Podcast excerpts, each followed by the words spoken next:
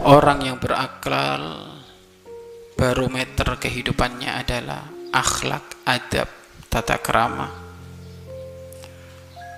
Orang yang berakal sandaran aktivitas sehari-harinya adalah sesuai akhlak baginda Nabi Muhammad sallallahu alaihi wasallam yang tidak peduli berkenaan dengan, akhlak maka hakikatnya tidak peduli dengan akal sehat. Yang tidak peduli dengan urusan adab tata kerama maka hakikatnya dia masuk kepada wilayah kedunguan kebodohan kejahilan. Dan kadang kebodohan itu. Nempel kepada orang yang katanya hampir setiap hari bergelut dengan ilmu dan namun ilmunya tidak diamalkan sehingga nampak dirinya adalah orang yang kehilangan kendali kehilangan arah sehingga tutur katanya pun tidak berakhlak perilakunya tidak berakhlak isi otaknya adalah gambaran orang yang tidak berakhlak.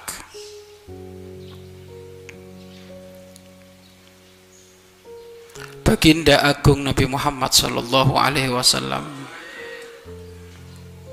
kualitas akhlak beliau tidak diragukan sehingga karena beliau termasuk adalah orang yang dibimbing oleh Allah untuk memiliki sebaik-baiknya akal dan sebaik-baiknya hati maka hal itu nampak kepada perilaku beliau baik kepada orang yang mencintai beliau ataukah orang yang memusuhi beliau.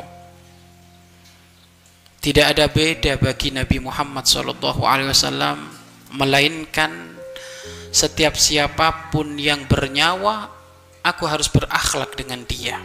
Aku beradab dengan dia. Apakah dia termasuk adalah teman lamaku ataukah teman yang baru aku kenal? Pokoknya adalah innama buistu liutammima makarimal akhlak.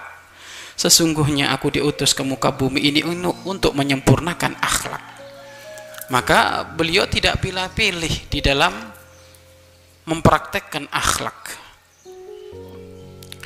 dan itulah hakikat orang yang hatinya benar-benar bersih. Beda dengan kita. Kita ini masih terselubung hawa nafsu.